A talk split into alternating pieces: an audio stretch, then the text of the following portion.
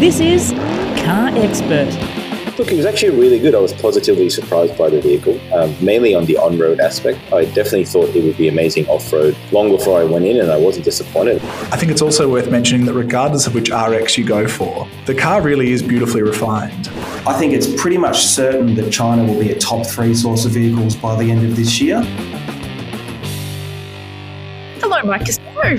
Hello, Mandy Turner. And hello, Scott Collie. Hello, Mandy Turner and Mike Costello. We always love getting emails at podcast at carexpert.com.au. Tim has sent us one and he's wondering whether he can, um, we can help him out. He said, My parents are looking for a small SUV, Toyota CHR, Yaris Cross Urban, Hyundai Kona Highlander, or the wild cards, the Mazda CX30. We visited a dealership in Victoria and looked at the CX30. I have an issue with the test drives and hoping that you can help me out. In the past, I've heard that you have recommended longer test drives. My mum has a back injury and requires a longer test drive to determine if the driver's seat is comfortable or aggravates her back. We could only have a test drive of 15 to 20 minutes. When asked for longer, they stated we would only get one hour at the most, subject to permission from sales managers. We are looking to test drive the car between one to two hours to determine if the new vehicle is suitable, which I don't think was unreasonable. They were happy to book me in for a day next week and did not demand a test drive today. Just looking for suggestions or help for what I should do or who I should contact. Thank you, Tim. What do you guys think? Um, I think that being offered the day for next week is a good step, and that's often how car makers will do it. You get a shorter test drive, and if you need longer with the car, they'll let you take it home and put it in your garage and actually have it for a night with a kilometre limit, obviously. Um, I, think the idea of a couple of hours behind the wheel is a really nice one, and obviously there's a really good reason for it. But uh, I can also understand why a dealer maybe can't offer that, especially given demand at the moment. If they have one car on the floor for a whole lot of people to test drive, giving it to one person for two hours maybe doesn't make all that much sense. So I think the best thing that Tim can do is actually take the car overnight next week um, and really give his mum plenty of time behind the wheel and make the most of that sort of 12 hours or whatever it is. Because ultimately that is the best way to get to know a car. And I, think for both the dealer and for him, they're going to get more out of it than just a one or two hour test drive. Yeah, fundamentally, I would say that um, in that segment, there are plenty of options and there are plenty of Mazda dealers as well. I'm not sure where this person lives. If they live in a metro area, there'll be there'll be numerous Mazda dealers in their catchment area. So what I would be doing is I'd be saying to the dealer, I'd like to drive it for a bit more time. Um, if I can't, that's a deal breaker for me. If you really like the CX30, you can go to another Mazda dealer and see if they'll do the drive for you. And ultimately, if you do struggle to get a longer drive, then there are plenty of alternative products, some of which you've listed there.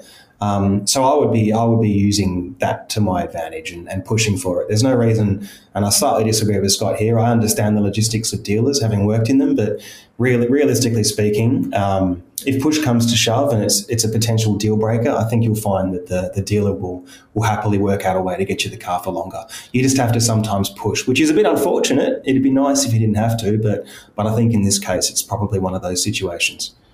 And, and you mentioned um, you know those alternatives that he, he did say earlier in his email. Can you think of any other cars that maybe he and his mum could could have a look at?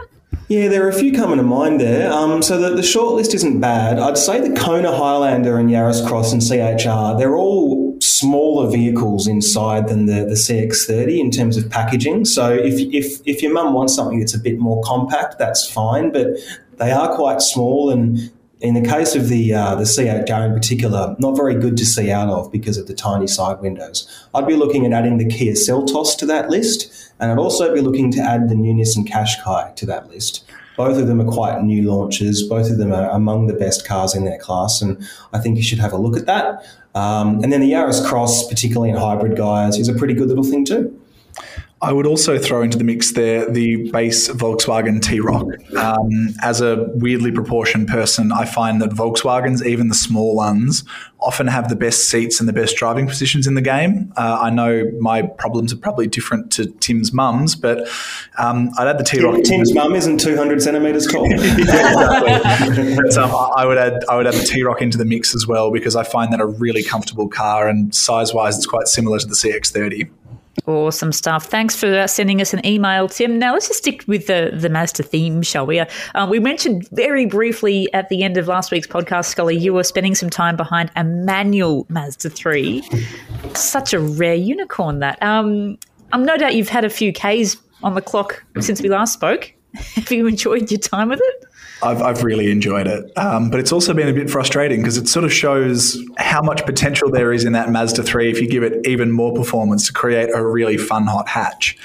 Um, yeah, after sort of 10, 15 minutes getting used to it, obviously after driving automatic cars for a while, it's sort of your second nature and you get back into it and start enjoying it. And I think the thing that stands out about the 3 is unlike some cheap manual cars, it doesn't feel like Mazda's done the manual just for the sake of it or just to save money. It feels like some love has been lavished on actually making it a nice manual shift.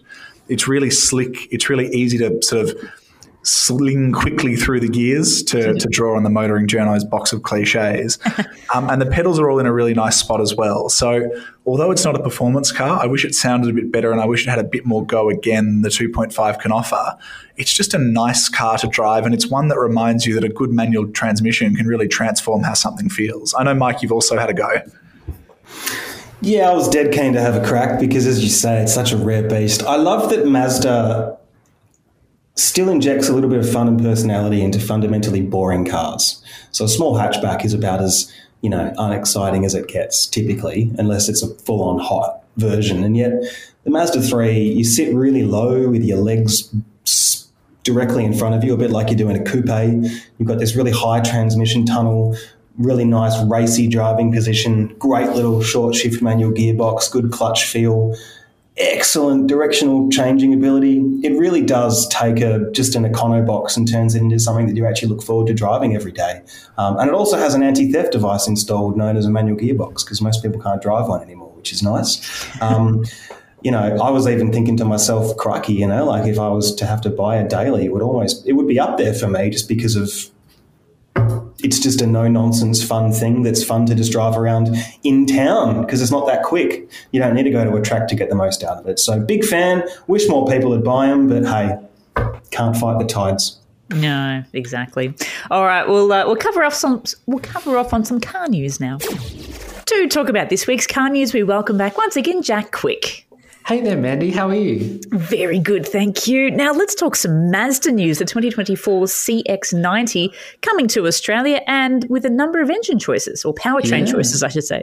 Yeah, that's right, man. This year, Mazda's uh, new flagship uh, three row SUV called the CX90 is coming in the second half of this year. Um, it's based on the two row CX60, which we already know is coming to Australia, and you've seen photos of it. Um, at launch, the, the CX90 will come with two different engine options. There's going to be a 3.3 litre turbocharged inline six petrol producing 254 kilowatts of power and 500 newton meters of torque, as well as a 3.3 litre turbo diesel inline six uh, engine producing 187 uh, kilowatts of power and 500 newton meters of torque.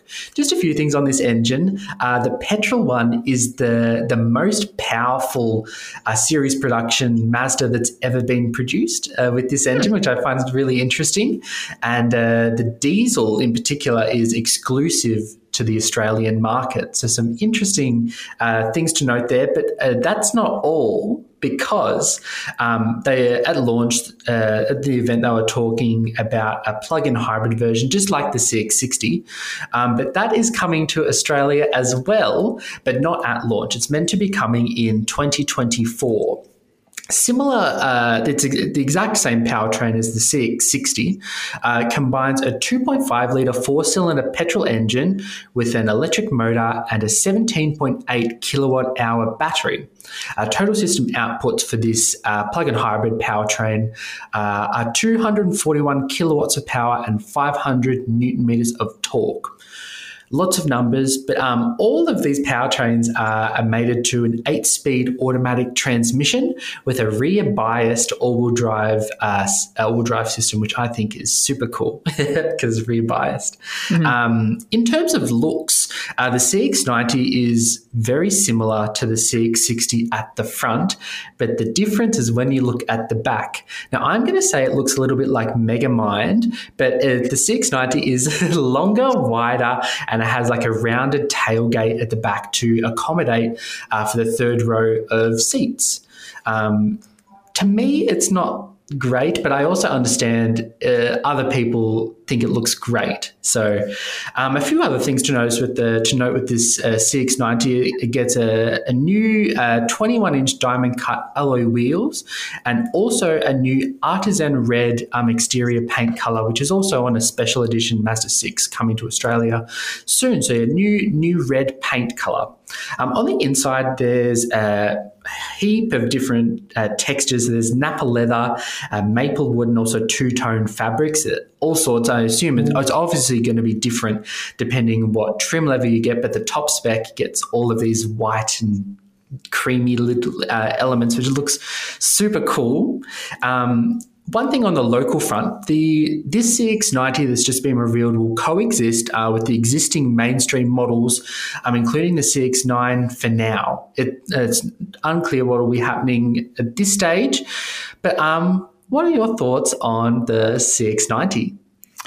Um, I like the way it looks. I think that Mazda has done a really good job translating what was already quite a defined and quite nice design language into the new car. Um, and I think also it's not gone too far. Uh, what we've seen from Hyundai and Kia with their really big family SUVs like the Palisade and the Telluride overseas is that they're not ugly, but they do kind of make up for the fact you might not have heard of a Telluride before by having a massive grille, lots of chrome, big wheels.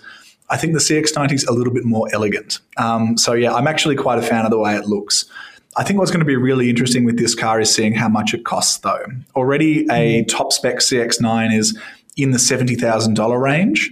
So, if the CX90 is bigger and more expensive and has more kit, it stands to reason that the top end of this really could be nudging 90 or 100 grand.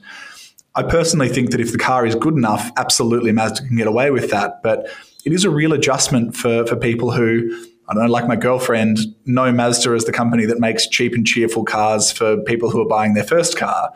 Um, so yeah, it, it's indicative of where Mazda's at, and it's going to be really interesting to see just how far they can stretch the pricing and, and what the people who are looking at them will bear. Mm, absolutely. Wait and see. Uh, Jack, the Hyundai i30N hatch looks to be that popular that they've had to pause orders. Yes, yet another car that you can't order right now. Yeah. so, yeah. Uh, Mazda, uh, sorry, uh, talking about the last story. I mean, Hyundai Australia, sorry, has uh, stopped taking orders of its i30N uh, hot hatch for now because um, it currently has a backlog of around 1,600 undelivered cars, uh, i30N hot hatches, that is. Uh, this follows uh, Hyundai freezing orders of the smaller i20N um, hatch last year for the exact same reason. Now, both the, the i20N and the i30N hatches are both sourced from Europe, which is extremely um, uh, not having much stock right now, so they don't have can't ship them. But um, despite this, uh, stock of the Korea sourced uh, Kona N and i30 Sedan N are healthier. But that's because because they're from uh, a different uh, sourcing location. All up, uh, Hyundai Australia currently has a mind blowing uh, 3,000 um, outstanding orders. That is a bit of an old figure now. That's from November, uh, but I assume since that time, that number has just grown. So it could be more than 3,000 outstanding orders now, which is a lot of cars. um, but beyond this, this isn't an isolated uh, situation because a lot of manufacturers are experiencing the same thing. Um, and, and Australians are also running out of running out of uh, hot hatch options as well. So it's kind of getting constricted. So I'll run off a, a, little bit of a list now, but the Civic Type R, waiting lists for that one uh, nudging almost two years. And uh, yeah, it's absolutely insane running into potentially 2024. At Toyota, I will only have 500 examples of the GR Corolla allocated to the local market uh, for this year. Uh, Volkswagen has delayed the Golf R20 Special Edition to an unknown date, so I have to wait and see for that one.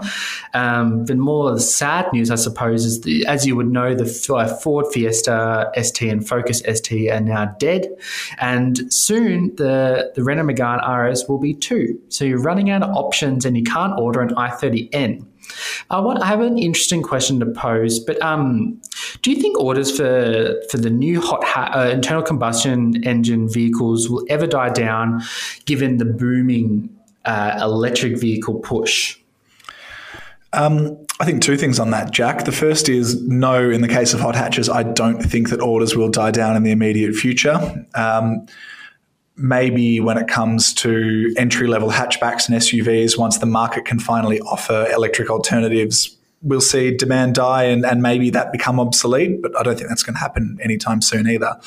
Um, but with hot hatches, people are buying them not because it's a practical purchase necessarily, but because it's an emotional one. And mm. ultimately, the people who want an i30N want it to be loud and raw and kind of do all the stuff that an electric vehicle at the moment can't. So, I'm not saying there's no place for electric sports cars, but I don't think the internal combustion hot hatch is going anywhere for the immediate future, provided car makers can start or continue offering them. I think the other thing that's worth mentioning is although it's kind of a shame that you can't just walk in and order an i30N anymore, I do think that car makers need to get some credit for finally stopping orders, for finally saying, guys, I'm really sorry, we cannot supply these cars, we will not take your money at this point because for quite a while there, it sort of seemed like people were just getting added onto the end of an endless wait list, and there was no indication of how or when the list would be fixed.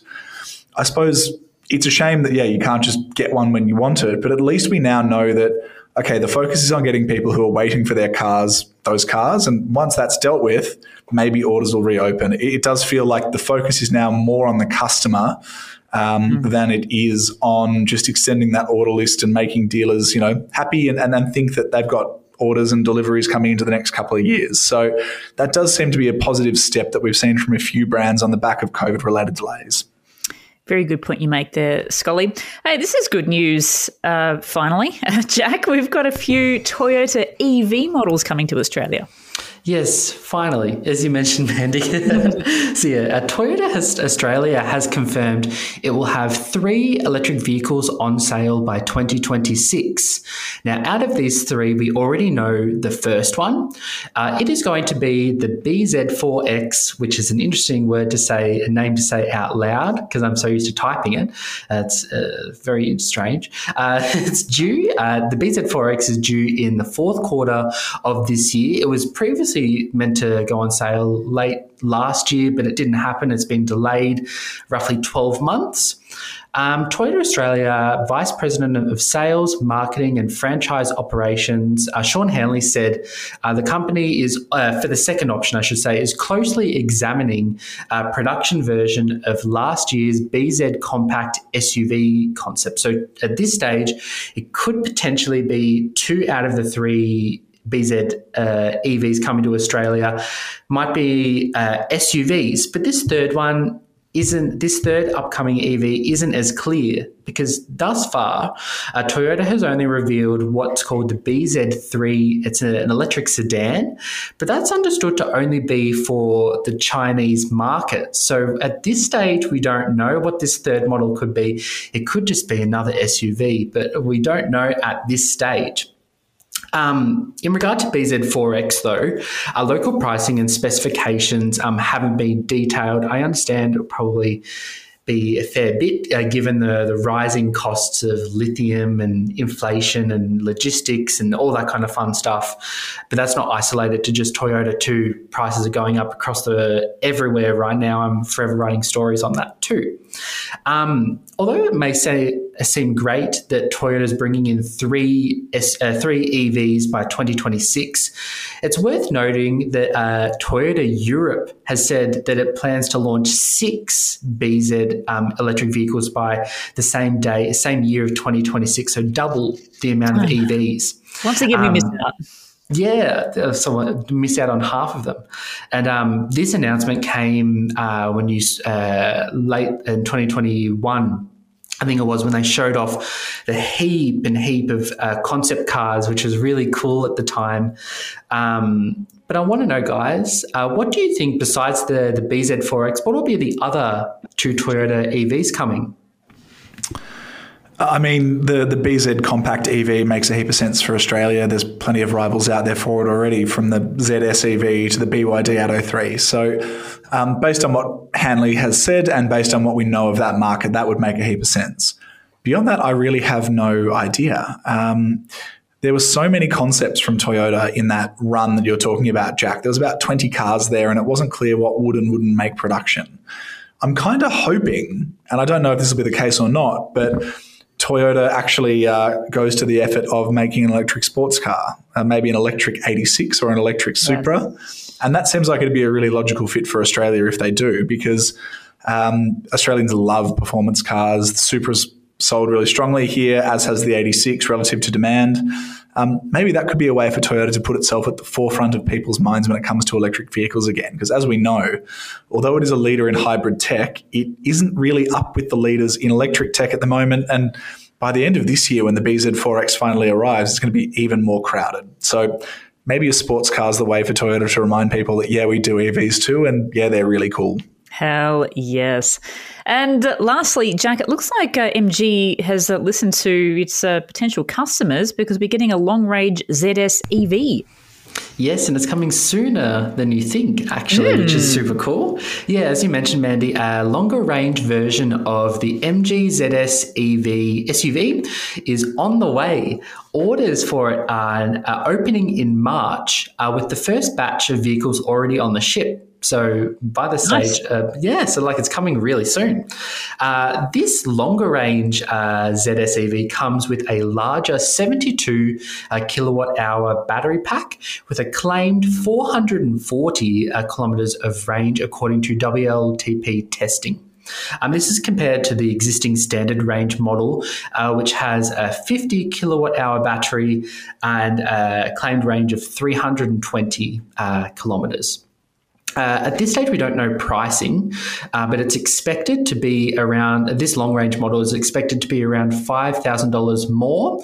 And uh, the range of MG ZS EV range currently starts at uh, 44,990 before on road costs. It's also the cheapest EV on sale in Australia still.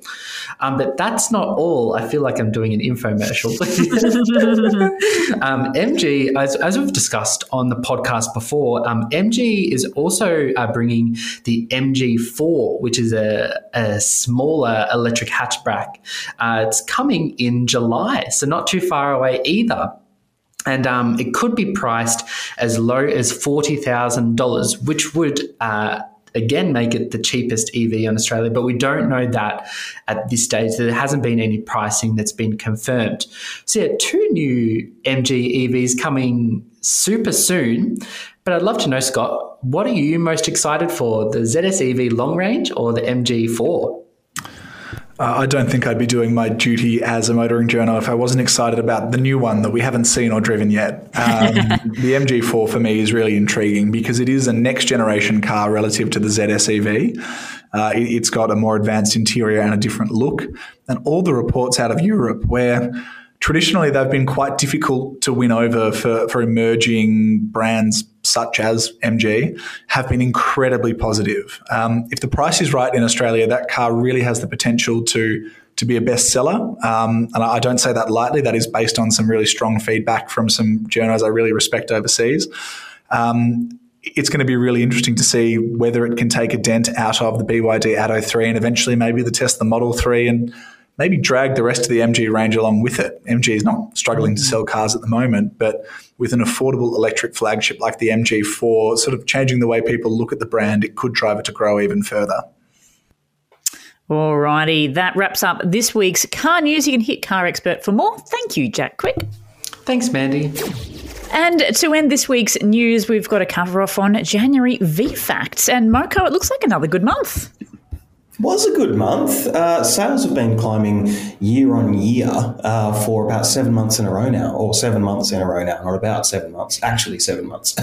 um, so deliveries are up 12% in January uh, to just under 85,000 cars. Uh, it's the best January performance since 2018. So while it's not a record breaker, it really shows that uh, supply starting to come through in the market because these are deliveries, these aren't sales. So OEMs are starting to actually cut down those wait times and deliver the vehicles. We've known for a long time that demand has been sky high, but supply is starting to get there. Um, electric cars were particularly interesting. So the Tesla Model 3 was the most popular passenger car slash SUV in the market. So Ranger and Hilux were number one and two, as always, but from the rest of the batch, the Model 3 was the top seller, which is the best performance for an EV to date. And the EV market share was 6%, which was double what we saw across all of 2022. So, as you often see, if you plot a, a graph showing the growth of EVs, it's not necessarily a, uh, a straight line. It hits an inflection point and goes skywards. And that's kind of what we're seeing now. Um, so, so a relatively, uh, I guess, rosy outlook for the industry after a couple of years of, of struggling, and probably a sign that this year is going to be a, a better year than last year was. So, um, you just sort of gave us a bit of a teaser as to the top models in the top ten. Um, who mm. else came out on top? Yeah, so uh, so Ford Ranger was number one, uh, just under five thousand sales, or four thousand seven hundred and forty nine, um, which is a fantastic result and, and probably indicative of of customer sentiment, where we see that the Ranger has definitely eclipsed the Hilux um, in in most customers' eyes, and it's just been supply holding it back. So that was number one. The Hilux was still number two, though. Tesla Model Three, two thousand nine hundred and twenty-seven deliveries, and you can actually get one this month if you order one now. They're they're basically ready to roll. There's a heap of them.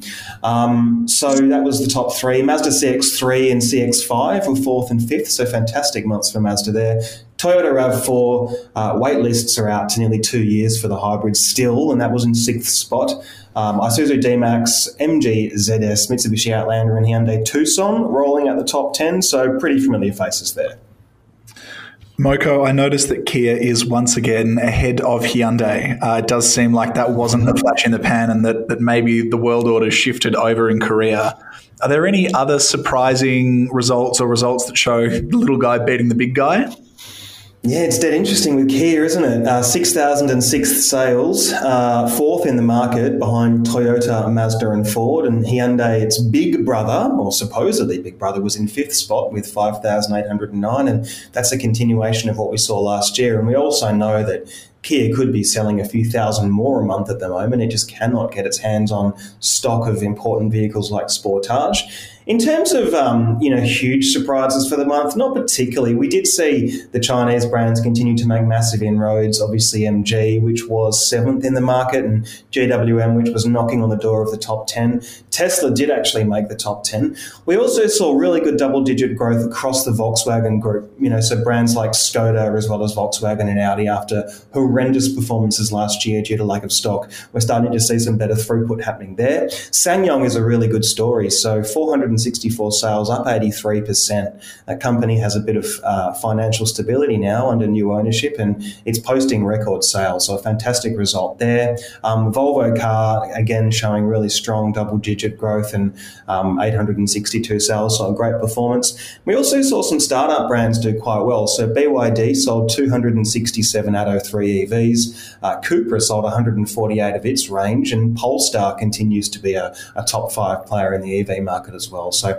some of those uh, lower profile new brands are really starting to make inroads. Um, and Moko, on the electric vehicle front, obviously it is growing. The Model 3 had a really big month. Um, what are the sort of predictions going forward for how that market will look maybe at the mid year and the end of the year? Because we know there's a lot of new metal coming down under as well. Yeah, well, I mean, at the moment, I mean, for that month, Tesla was sort of two thirds of EV sales, um, and it, it's not getting the sort of stock of Model Y that it it needs to, to, to, satisfy deliveries. But I think we're going to see Tesla's sales grow, but its market share shrink because there's more and more competition entering the market. You know, we've got the Ora from GWM is about to arrive, um, should be priced below $50,000. Volkswagen Golf size hatch, MG4. Um, similar story. Uh, the MG ZS long range is about to arrive. Um, Cupra Born's just gone on stream, and and in the back half of the year, there are there are myriad EVs, like tens of EVs, coming onto the market. Many of them quite affordably priced by EV standards. So we're going to see that market grow. All signs point to um, that 6% share being at least, that's probably the, the, minimum for the year, I would say. So we should see EV sales double or more this year. Um, and Tesla's share will shrink.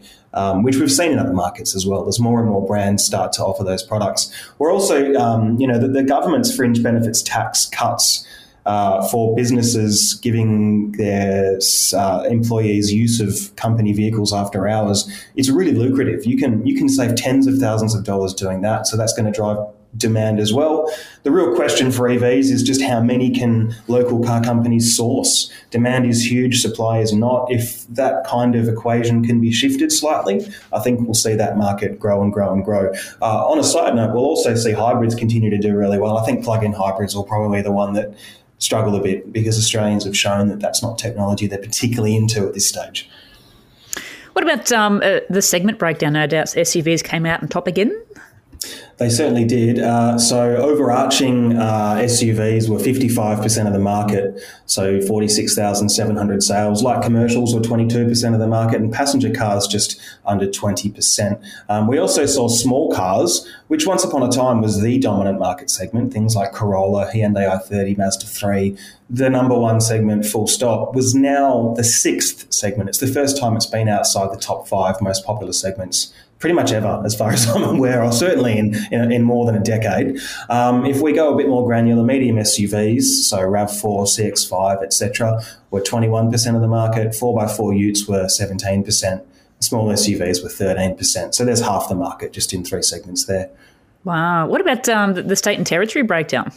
Yeah, so one of the positive things we saw was that the growth wasn't limited to just one or two regions. It's not like we had a natural disaster in New South Wales that prompted sales to spike there and sort of plateau everywhere else, which we do sometimes see. The growth was unanimous across the board. So all eight states and territories showed growth to greater or lesser degrees. Tassie was up only 3%, the ACT was up 19%. So there's a bit of bit of uh, diversity there, but fundamentally they were all up. Um, the other unanimity we saw in the results was sales by buyer type So we saw private buyers, business fleets, rental fleets, and government fleets all grow uh, year on year as well, which kind of shows that this isn't just you know market growth from one or two factors. It's sort of across the board. Everybody is moving in the same direction geographically and in terms of the type of buyer they are. So it's it's quite a healthy result in that sense. Hmm.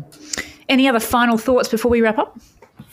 Um, yeah, the, probably the final one I'll make is, is a geo geographical one, which is we've talked about the rise of China, um, and we know that there are a number of Chinese products coming through this year from BYD and GWM and Haval and LDV and MG and JAC and Chery, and there's so many coming. Um, now, for January, China car sales were 12,486. That's up 100% or 99.3%. Um, Korean made cars were 12,606. So only 120 more cars in January came from Korea than China, um, which is a huge shift because Korea was untouchable in third place this time last year. And when you talk about the plethora of China made cars coming, I think it's pretty much certain that China will be a top three source of vehicles by the end of this year. Um, and then you've only got Japan and Thailand ahead of it, which marks a pretty major shift considering five years ago Chinese cars were a joke, and now it's knocking on the door of being our third biggest uh, source of vehicles, which is which is super interesting and one to watch. Mm, certainly moved very, very quickly. Uh, that full VFACTS report can be found at Car Expert, and uh, feel free to put any comments if you have any questions. Perhaps one of the most highly anticipated off road vehicles to touch down in Australia for quite some time is the Ineos Grenadier. Could this be the off roader many enthusiasts have been dreaming about? Alborz Fallah might be able to answer that as he got the chance to put it through its paces. Hello, Bors. Hey, how you going, Mandy?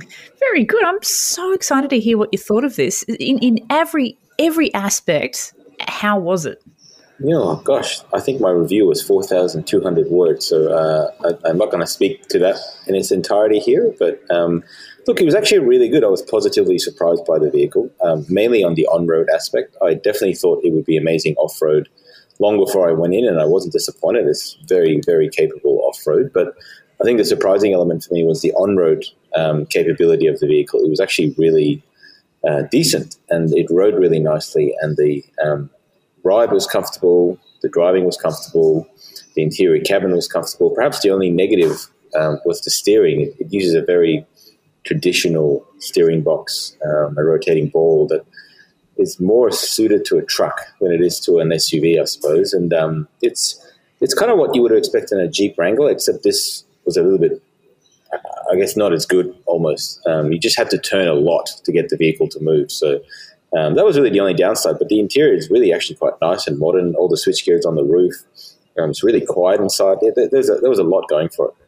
What was the the infotainment system like? Seeing as you've just talked about the uh, the interior. Yeah, it was surprisingly good. Um, the screen looked like it might have been borrowed from BMW, but the software definitely wasn't. It was their own custom software, um, and uh, and it worked really nicely. Um, the car, look, I'm not sure if it's first production stuff or um, uh, something that's going to continue, but it had some niggling issues. Um, it kept giving up a couple of error codes. Um, it's a really interesting mix of modern technology and really old school technology. Like if you want to put it into a centered diff or low range, you've got to use an actual gear lever and you've got to put it into neutral to do it. And like the gear lever to put into neutral is from BMW, and then the one to put it into low range is something that's borrowed obviously from a parts bin somewhere. And there's a lot of like weird clashes of things together. Um, and then sometimes it doesn't do what it's supposed to do, and it'll leave you a few errors on the screen. But you get used to it, and um, it all eventually works. That's the main thing. Um, so um, there was a lot of weird stuff with it. I, I think for, for right hand drive vehicles, also it's worth noting that there's a bit of cabin intrusion on the on the on your left foot, um, just where the exhaust manifold of the two BMW engines, petrol and diesel, which is you can get both. Um, either one is good. I, I, prefer the petrol, but both of them, their exhaust manifold actually takes a lot of space out of your where your footrest would be. So um, you know, if, if, you're in a farm with big boots, um, that could be a problem for you. Boars, we've seen with everyone from Tesla to Rivian, the building a car for the first time is really difficult, uh, and that reliability is always a challenge up first. So, did all of the cars you drove work, and did it feel like it was cut out for life on the farm? Um, look, a few of them give some, gave some errors. Um, there were some strange things like door handles um, that wouldn't shut properly because of dust proofing issues that they said they were fixing. The windscreen wiper didn't wipe very well on the right hand side of the car, so for right hand drive vehicles, um, wasn't ideal. Um, but none of them had any mechanical issues, as far as I know, apart from a few um, random errors. But um, as, as, in, did the cars work the whole way through? Yes, we did some serious off roading. We did some serious, um, I suppose, um, on roading as well. We went through water, we went climbed mountains, we did everything we could, and uh, the cars kept going. So I think they'll do really well on the farm, but it's worth noting that these vehicles are also brand new, and anything to do with a farm vehicle, it's not about how it goes in the first couple of weeks, it's how it goes in 10 years, I suppose. And that's how that brand will build its um, reputation. But, you know, to be fair, it, has got BMW engines, it's got a ZF gearbox, it's got a heap of diff ranges from well known companies that make them for others, it's got a Bosch steering system. There's not really much that the company itself had to engineer. The, the whole car is engineered by, by Magna, which is an, an Austrian company that also happens to build the G Wagon. Um, it's built at a Mercedes factory in France, as Costello correctly pointed out to me. It's not actually in Germany. Um, and, uh, you know, like the whole facility there, it's invested $800 million into it after buying it. So there's a lot going for that brand. I'm glad you acknowledged uh, my geographical lesson to you, boss. um, mate, I've been, uh, I've been really interested in what Ineos has been promising for a long time, and one of them goes beyond the car. It talks about not wanting to ring fence customers into using a certain brand of accessories, not wanting to require people to go to a dealer to service. And by that I mean they're opening up their servicing to Bosch uh, service centers. They're even promising to offer actual repair data to customers and to basically support the aftermarket as much as they can. Um, Justin, the, the head of the company in APAC, has basically said an open source approach to 4x4 enthusiasts, which is very different to Toyota and others. Did any Ineos talk about that at all and perhaps give you some more details on, on that sort of idea? And, and what do you think about that, I guess, being a bit of a USP for a new brand in the market? Yeah, I think they did. They um, it's it's really interesting that uh, they they're going that way. I, I guess they kind of need to because they're competing against brands that have been around for literally probably hundred years um, and have got a really long uh, history of support from third party manufacturers, accessory makers, whatever. So by giving away the blueprint to the technicals of the car and allowing manufacturers of accessories to come in and build parts without having to, you know, try and figure out how to do it because they've got all the engineering requirements already from the OEM. Um, it gives them a bit of an advantage. Um, also, yes, you're right. They do provide full service guides for how to service the vehicle yourself, um, which is pretty cool. They haven't really said how that affects your warranty. So I can imagine that being a little bit of an interesting dilemma in Australia anyway. But uh, look, they have to be novel, they have to be different, and uh, they're certainly doing that. And I, and I think long term, as long as their cars are reliable and the powertrains last and things don't fall apart, I, I genuinely feel like they're going to build themselves a really nice cult following. And Australia is like the fourth biggest market for them from memory. So it's a huge market. And if they get it right, they'll do really well. My only, um, uh, I guess, not issue, but my only annoyance with the brand was the price rise. Um, it, it, was quite a substantial price rise, and everyone's doing price rises. But I felt like as a new brand, you would just try and get through the first couple of years and you know get under the market value. But then again, they've sold so many, so maybe they know more about market uh, supply and demand than I do. Boz, that was actually going to be my next question. Um, we know the price has jumped to $97,000 before on road costs for the entry level model in Australia. Uh, previously, it was 84,500, so a really significant increase. I know you've got one of these cars coming with your name on it. Do you think that with the price increase, you still want to take delivery now that you've had a chance to experience the car? See, I didn't realize the price increase applied to me.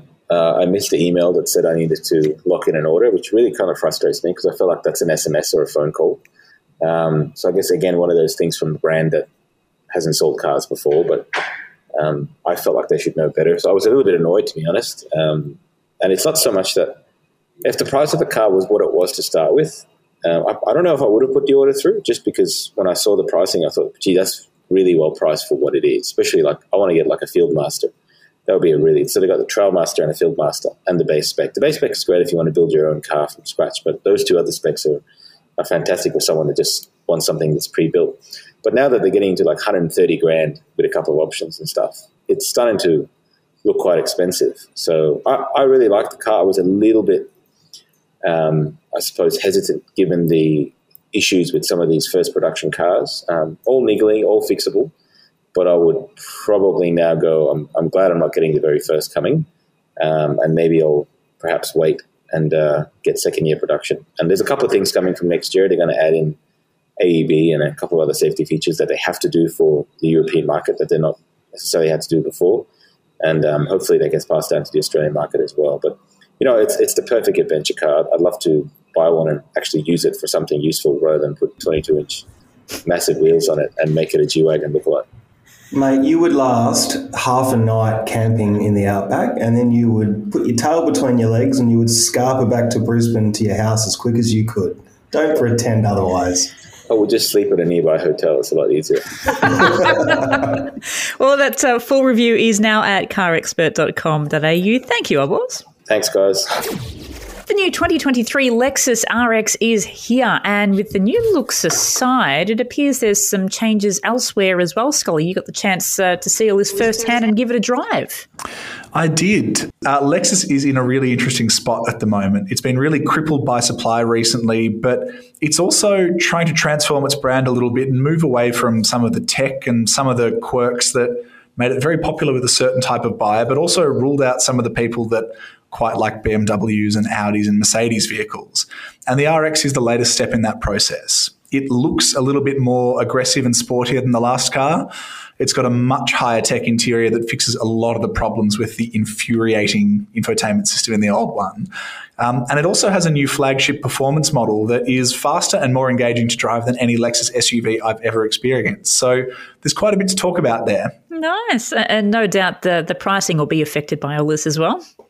Yeah, so Lexus has effectively killed the base model for 2023, although there is obviously still a base car. You're looking at about $15,000 more to get into an RX to start with relative to what you would have paid previously. That is obviously a lot of money, but it is also in keeping with the broader trend in this segment. Um, the new RX is also a little bit better spec'd and a little bit more grown up than the old one. So, in terms of what you're getting, even the base luxury front wheel drive at $87,500 does come with a lot of kit relative to maybe a base X5 or Q7. Uh, top end, you're looking at $126,000 for the F Sport Performance all wheel drive, which brings quite a unique hybrid system, some unique equipment as well to the car, and is sort of sort of Lexus's take almost on a, a big understressed performance diesel or petrol engine. Uh, it's a little bit different to anything else I've driven from Lexus before. So, what about rivals? Because I really can't think of any that comes to mind with this one so far. Yeah, the RX sort of slots in essentially between a BMW X3 and X5 or Audi Q5 and Q7 based on size. It's got quite a big boot um, and quite a big back seat, but it, it's ultimately not quite as chunky as the latest X5. Um, I think at the bottom end, it really does take on mid and top end versions of the X3 and Q5, uh, but its unique selling point is the fact you can get a hybrid powertrain in it. And at the top end, uh, the F Sport performance takes on stuff like the Audi SQ5, the BMW X3 M40, and then more entry level versions of the Q7 and X5. Uh, it sort of splits the middle a little bit based on price and based on the size inside. Hmm. Did you get a chance to, to drive all the the whole range, and what do you think's the sweet spot? We did, uh, and it's quite interesting. This car does feel very spec dependent. Um, the hybrid, both all-wheel drive and front-wheel drive, use a new powertrain relative to the old car. Rather than a V6 engine, you now get a 2.5 liter four-cylinder, making 184 kilowatts combined with the electric motor. Um, it feels exactly like you would expect a Lexus hybrid SUV to feel. Uh, the one that we drove was a luxurious spec, it wasn't the F Sport, so it felt really quite floaty and relaxed and lovely and quiet on the highway. It's very efficient when you drive it uh, at lower speeds and, and when you you know aren't pushing too hard. The, the trip computer on the, the car that had been doing the rounds with the media was showing six and a half litres per 100 Ks, which is deeply impressive when you consider how most journos drive and the fact cars sit around and that sort of thing. In terms of how exciting it is, it, it's definitely the least interesting of the three to drive. Um, it still does that Toyota hybrid thing where when you put your foot down, the revs kind of flare and you get a little bit of noise from the petrol engine. Um, and obviously, you know, there's nothing particularly thrilling about a, a, hybrid at low speeds where you've just got gentle ex- electric acceleration until the petrol engine kicks in.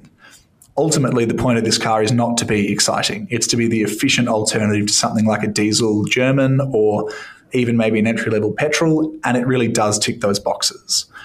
I think it's also worth mentioning that regardless of which RX you go for, the car really is beautifully refined. Um, we drove out of a winery north of Melbourne on some pretty average road with some gravel roadwork sections and that sort of thing. And besides a bit of engine noise when you're really pushing the hybrid hard, it just is dead quiet. Um, even the F Sport models with their slightly firmer suspension, they don't feel crashy or, or tight like the Germans sometimes can. And I mean, the, the sports luxury and the luxury with their more relaxed suspension tune, they're, they're just beautiful. They float along really nicely. So if you have hopped out of an older Lexus into the new one, it's still going to feel roundly familiar. I think the biggest point of difference is the F Sport performance. Uh, it's the first Lexus hybrid to feature a turbocharger, and it makes 273 kilowatts. Um, so it's a pretty punchy thing.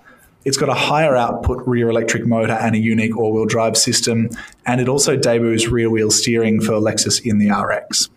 The result of all of that is a car that it doesn't feel outright like a BMW M or Audi RS vehicle, but it definitely does feel more purposeful in the regular range, and it's actually quite fun to drive. Um, unlike the regular hybrid, it's got a normal six speed automatic transmission that's hooked up to the hybrid system. And that means when you put your foot down, you don't get that drone. It actually revs out quite logically or quite nicely. Um, and with the backing of the electric motor, it feels really torquey. It almost feels like a Lexus interpretation of a, a big sort of diesel six. Um, obviously, Lexus doesn't do diesel, but the, the feeling of torque and kind of effortless performance when you put your foot down is the same. It also handles better than the other cars we drove. The rear wheel steering system will do up to four degrees in the opposite direction to the front wheels and also the same direction as the front wheels, depending on how fast you're going. And on some pretty tight and twisty roads, when you turn the car in, it really does feel distinct from the rest of the range because it turns in a bit sharper and, and feels much more nimble. Ultimately, I don't think people are going to buy this car because they want it to be an outright sports car. Australians love performance and they love the best of anything. And so the fact the F Sport performance represents that for the, the RX range means it's going to be popular already. But it definitely takes the RX somewhere it hasn't been before and presents quite a compelling alternative to call it an X3 M40 or an X5 M50 in that it's still relatively efficient, it's still a good size, it's still very luxurious, but it's got a solid punch in the back and more solid handling. And buyers have responded by snapping up pretty much all of them for the next 12 months. Um, Lexus has good RX supply for all models except the F Sport, and it really says it underestimated how many people would want them. Scully, let's talk about plug-in hybrids. Um, Lexus has got a plug-in hybrid NX, which is its smaller SUV. It also has a wait list of two years, so it's obviously getting a heck of a lot of demand. Um, we see competitive vehicles like the Mazda CX-60 uh, coming into the market that also has a plug-in hybrid. Um, we know that Aussie buyers historically haven't necessarily gravitated to it, but at the same time, competition would probably create interest. Lexus has one of this drivetrain overseas in the RX. Why isn't it offering it here? And did it give us any update on whether it might change its tune?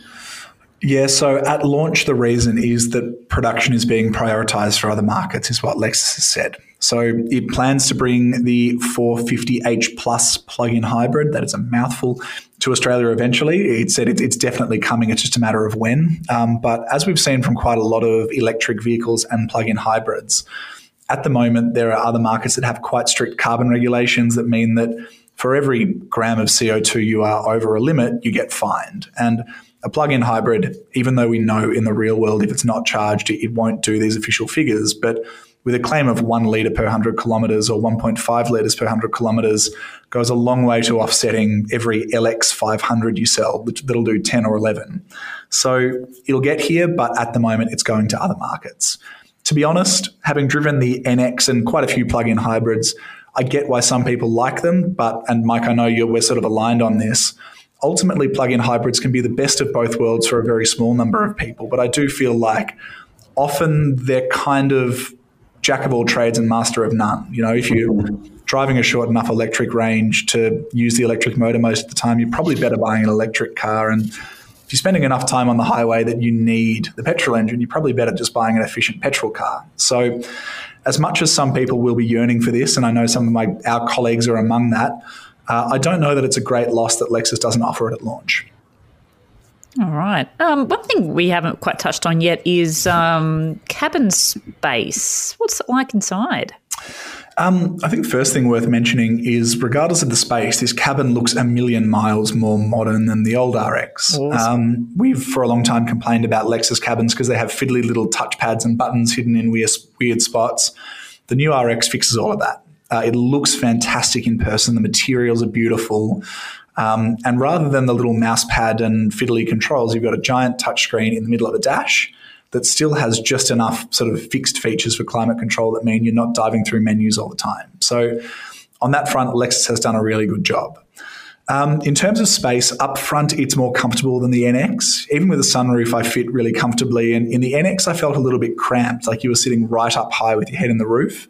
So the fact the RX is a little bit bigger has definitely paid off there. Um, in terms of the rear, the car is the same size on the outside as before, but it's got a longer wheelbase. And that means that in the back, it does feel more spacious. Um, an X5, I think, is probably still a more practical car. It's got slightly taller windows and slightly more legroom, but you'll comfortably get teenagers or adults back there behind other normal sized adults. It feels wide back there, and there's lots of USB ports, vents, climate controls, that sort of thing. It's also got quite a big boot, uh, at up to 600 litres or, or around that mark it's a long sort of flat space that if you're chucking golf clubs or awkwardly sized antique furniture, for example, in there, that's what I imagine the average Lexus buyer does. Um, it, it's going to fit, you know, better than before. Although that the stylized sort of tailgate does eat a little bit into the space on offer there. And have you given it a car expert rating yet? Not yet. Um, ah. It's been a busy week this week, so the review's not quite fully written. But uh, relative to the old RX, which was in the sort of mid seven range, it'll definitely be an improvement. And I'm very much looking forward to getting individual variants through the car expert office to get more of a feel for how each of them stacks up. Because yeah. we drove three or four different variants on the launch, but it does feel like how you spec the car does have a significant impact on how it drives. So finding out which one's the sort of pick of the range and where to send people is going to be fun. Awesome. Well, by the time you hear this podcast, the review will be live at Car Expert. Go and check it out. Scully, what cars have we got coming up in the garage next week? As always, it's a bit of a mix. Um, we've got a BMW xDrive 30D diesel through in Melbourne, which is quite a nice car. I took that last night actually, and I do love a diesel engine, even though they're a bit on the nose at the moment. Um, we've got a Mazda CX9 GT SP, an Isuzu MUX, and a Mazda MX5 RF, and then we've also got a GWM Haval H6 GT Ultra, which is the Haval H6 coupe with the funniest exhaust system in the world. You can put it in a mode that makes it sound like a uh, like a Lancer with a hole drilled in the muffler. It's fantastic. Um, up in Sydney, Tony Crawford is driving the Honda Civic VTI LX, and up in Brisbane, we've got a BMW X1 xDrive 20i. You need to record the sound of that exhaust to play it on the podcast at some point. That sounds amazing. Um, and uh, where's the team off to next week, Moko? Yeah, there's a bit going on. At the moment, there's the uh, Subaru Outback Turbo in New South Wales, and then there's an X Trail e Power hybrid uh, of a different variety in Queensland happening. And then next week, we've got the launch of one of the most anticipated cars of the year, the Toyota GR Corolla. And um, on a slightly more adventurous note, we've also got a trip over to India um, to have a look at some Mahindras. Mahindra are the world's biggest tractor maker, which makes some SUVs and pickup trucks um, is actually getting serious about Australia and rolling out some interesting new products over the next little while and wants to show us everything that it's got coming up in its native market. So, a few interesting trips uh, coming ahead. Awesome. Cannot wait to hear about them. Uh, Scott Collie and Mike Costello, thank you. Thank you, Mandy. Thanks, Mandy.